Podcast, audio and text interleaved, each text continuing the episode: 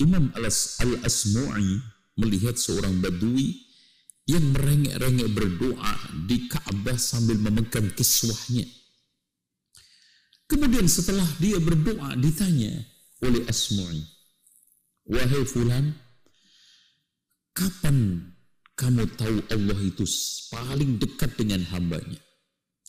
Dan kapan sekarang ini makhluk paling dekat dengan dengan kita? Kapan Allah itu paling dekat dengan kita? Kapan makhluk itu paling dekat dengan kita? Kapan Khalik itu paling dekat dengan kita? Kapan makhluk paling dekat dengan kita? Jawabannya apa hadirin sekalian? Sangat ilmiah dan tidak usah pakai sekolah. Allah Khalik itu paling dekat dengan kita saat kita minta dan makhluk itu paling dekat dengan kita saat kita tidak meminta-minta. Tuh cek. Bahkan Rasulullah Shallallahu Alaihi Wasallam mengatakan, "Malam yas'alillah yaghdabu alaih." Allah itu marah kalau tidak diminta. Makanya Rasulullah Shallallahu Alaihi Wasallam katakan, Inna Allah yuhibbul mulihina fid du'a. Allah Subhanahu Wa Taala itu sangat mencintai hambanya yang merengek-rengek di dalam berdoa. Makanya ketika ada seorang badui yang melihat berhalanya itu dikencingin serigala, dia marah, dikejar serigala itu mau dibunuh.